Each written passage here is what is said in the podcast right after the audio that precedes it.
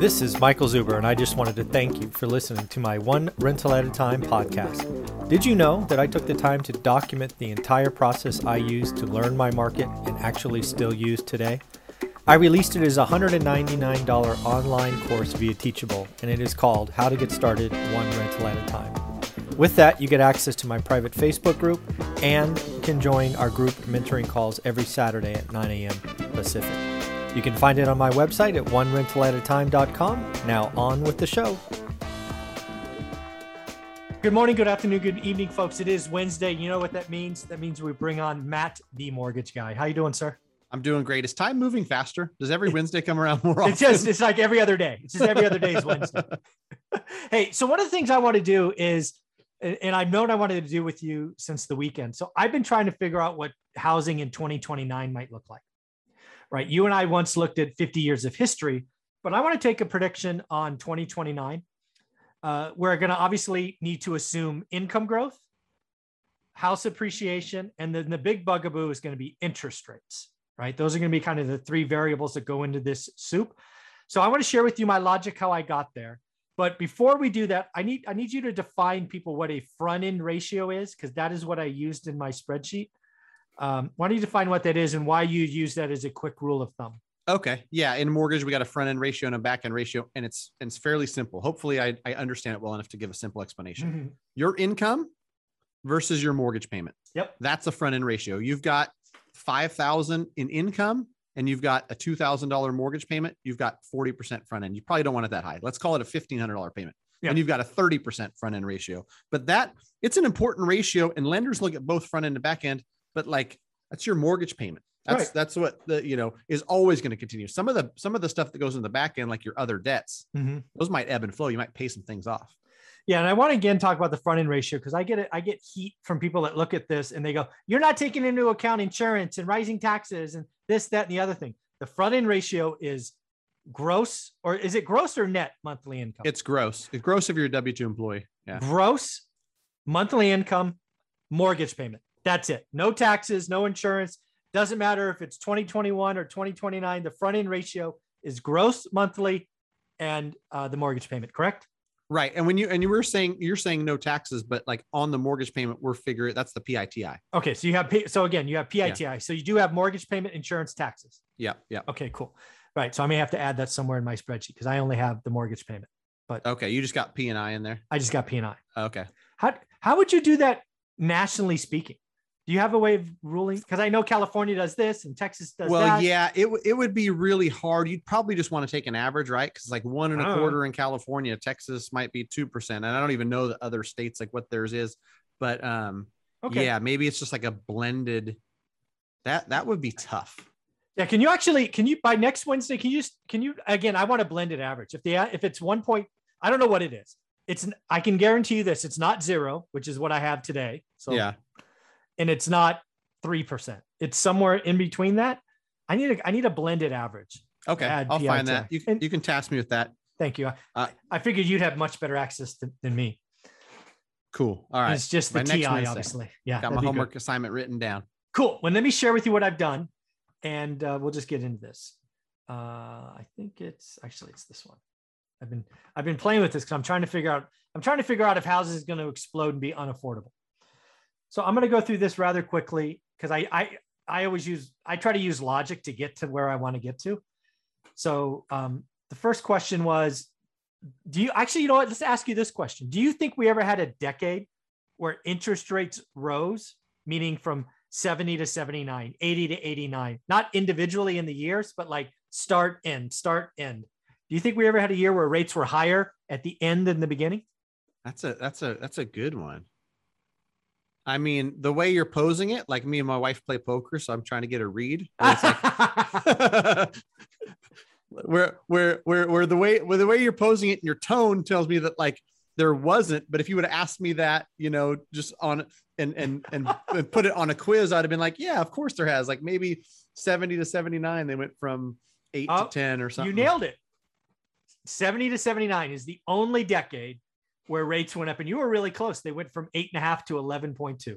That was that was awesome. I'm pretty freaking proud of myself. Yeah, if I do nothing it. else good today, I nailed that. you can go home. You're done. yeah, right. I'm I'm checking out.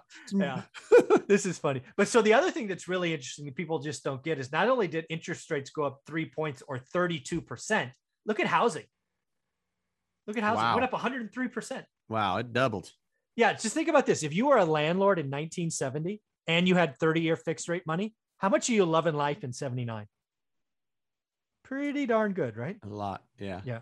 So that's the first time. That's the only time it happened. That means 80 to 89, they were lower, 90 to 99, they were lower, so on and so forth. Okay. So then I figured out, okay, income, right? A big, big question that you and I uncovered when we did the 50 years is income drives real estate. And it's really fast, right? Income up one year, housing up the next year. Remember that? Mm-hmm. Yeah. So what I did is I averaged uh, income increase again, 70 to 79, 80 to 89. And look at these jumps. People are saying that incomes aren't rising. They're rising. I mean, every every every decade they've been up, you know, at least 25%. Wow. And so this is um from that 2010 average, 2019 average. That's that's it's just looking Yes. at median income. Median median income family of four. So Yeah. I, I think it's fair to assume probably after the 90s it's two incomes. In the 80s it's probably half two incomes. 70s, I'm going to guess a lot of single incomes, but I don't know that for sure. Right. Yeah. It's cool to just look at the data to think about like, wow, you know, what was it 2000 to 2009? And I think it, you know, if people think about it for a second, like 2010 was a rough year for a lot of people. 2009, 2010, and and so Yeah, those years lower- were were negative. They were they were actually look at that from 2009 it was 52, 2010 it's 48. Income went down year to year. And again, you will see that if you looked at my 50 year spreadsheet. right, right. Okay? All right, this is fun. So then what I did is what's the income? I just did the math, right? I took those five averages, blended them, they become basically 51% in 2020 because the year's done, right? I can go back and get that number. It was 78,500. I do the math, it's now 118 grand. I know people they're going to go, "Oh my god, how can the median income be 118 grand?" No, th- nobody's going to do that. Well, actually if you back into it with two incomes and then do the math on hourly wage, it's only 28 bucks an hour. And 2021, you got Chick Fil A and Amazon paying per near 20 bucks an hour. So- Exactly. this so, is like, eight years yeah. from now. Yeah. Think, think of eight years from now, and and and you know, at least one person working in a lot of cases too. Like, yeah, that doesn't seem. yeah. It does. It, I saw that number first off. I'm like, my spreadsheet's broken. But then I broke it down to hourly wage. I'm like, 2850, 10, eight years from now. Yeah, I could see that. Oh, you know what I think you did too, right? Is this is 2850 per person with assuming two people working. Correct. It's okay. two people. Okay. Yeah. Okay. Yeah. Yeah. Yeah. Yeah. It's two people. 2850. Yeah. 118 divided by two divided by, you know, 2080, which is how many hours in a full time week. Right. Right. Yeah. So that's pretty. So that feels, that number feels okay to me, right? When you take 50% times the- the start, it didn't feel crazy high. Is that fair? Yeah, that's fair. I'm I'm just in awe of your stats, man. I want to get to a point in my life where I'm I'm retired, half, you can half retired like. Zuber, where I can have all this time to do fun stuff like this. yeah. Solve riddles. That's all I'm doing. I'm solving Right. riddles. Yeah. So is this why we're investing in real estate so we can we can we can Yeah. have time to do the fun stuff like Zuber does? yeah, you, you solve math equations. Zuber time. So the other thing I asked, here's another question for you. You got the first one right. Has there ever been a decade where wages went up more than housing? Remember the 70s, they went up 103% for housing and incomes were 88, I think. So it's not the 70s. Okay. Um, I don't know if if if they're if they're fairly closely correlated, then maybe not. All right, well, let's look. One time, the 90s, housing went up uh, 36%, and, or no, incomes went up 36 and housing went up 27. Wow. Only decade that happened. And again, that kind of makes sense to me, right? Housing's a leveraged business, right? Because every dollar that you have coming to the bottom line, you're only using a portion of that for your mortgage payment. Right. Right. But yeah, housing went up 27 and incomes went up basically 36 in the 90s. And that was like in a in a environment where rates were even coming down. Yeah. And rates went down from 10 to 7%. Yeah. Yeah. ra- Rates went down 26%. Pretty crazy, huh? Yeah, that's that's cool. All right. So then what's the median house price? Same math, right? Take the blended average. The, the median for 270 or the median in 2020 was 270. That means the median home in 2029 is going to be 423. It's that hurts my head a little bit. Going, oh my god, the national the national average is 423 grand. Right. Right. yeah. Um, When you're averaging in Detroit and Yeah. Montgomery, Alabama, and, and everything else, you know, because in California it's a smoking deal, but, but Oh yeah, that's- national average. That's it's not even a burned down wreck in San Mateo's. That that went for 925 or something. Right. Yeah. You can you can you can go halves on on a piece of land. Exactly. So now the big all of this is basically getting to is housing going to be affordable in 29? So here's the math. Actually, I did it, I did even more.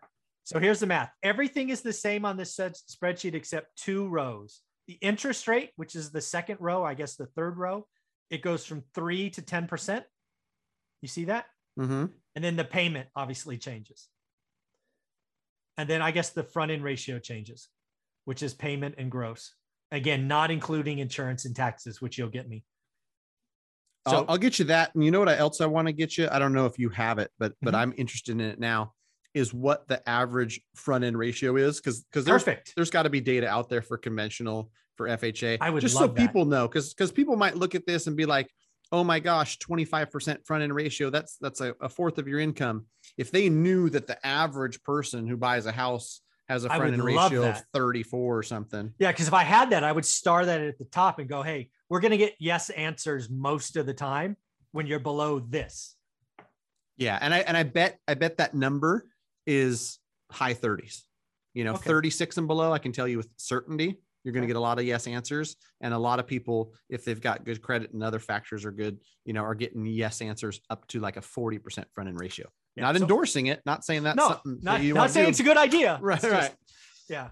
So what I'm going to do in this example, because again, I am clearly missing TI, right? Taxes, insurance. I'm going to assume anything below 30% is a yes answer.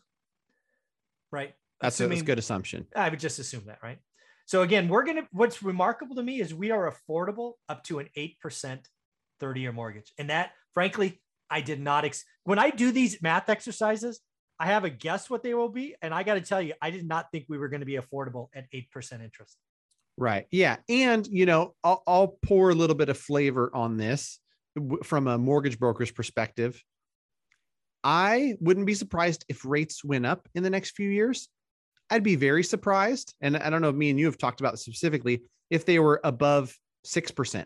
There's a lot of people that think that rates might stay below 5% like forever. And you Yeah. look at other economies um, and and and what they've done with interest rates. Um, you know, it's it's possible. It's Yeah. possible that this is just a new normal with interest rates.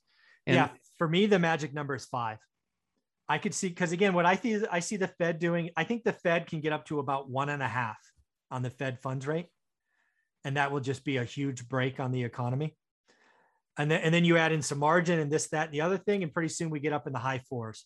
For me, anything above five, at least in the next three years, I, I scratch my head going, hmm, I don't think so. But again, I don't know. I mean, again, we have a time. I, we did the 50 year spreadsheets. Rates went up 800 basis points before. They have. When inflation takes over and we averaged 8% inflation in the 70s, they had to kill it. And in 82, it went to 16, 16, 6 or something. So it can happen. That's why I did this all the way up to 10%. cool, man. This is this is interesting stuff to look at. Yeah. So again, yeah, you get it 5%. And again, all that this was a lot of this is incomes. And then it really goes down to can people make 20 again, median income, not not starting wages, not first time teenager wages. The median income is $28.48 an hour for a full-time employee.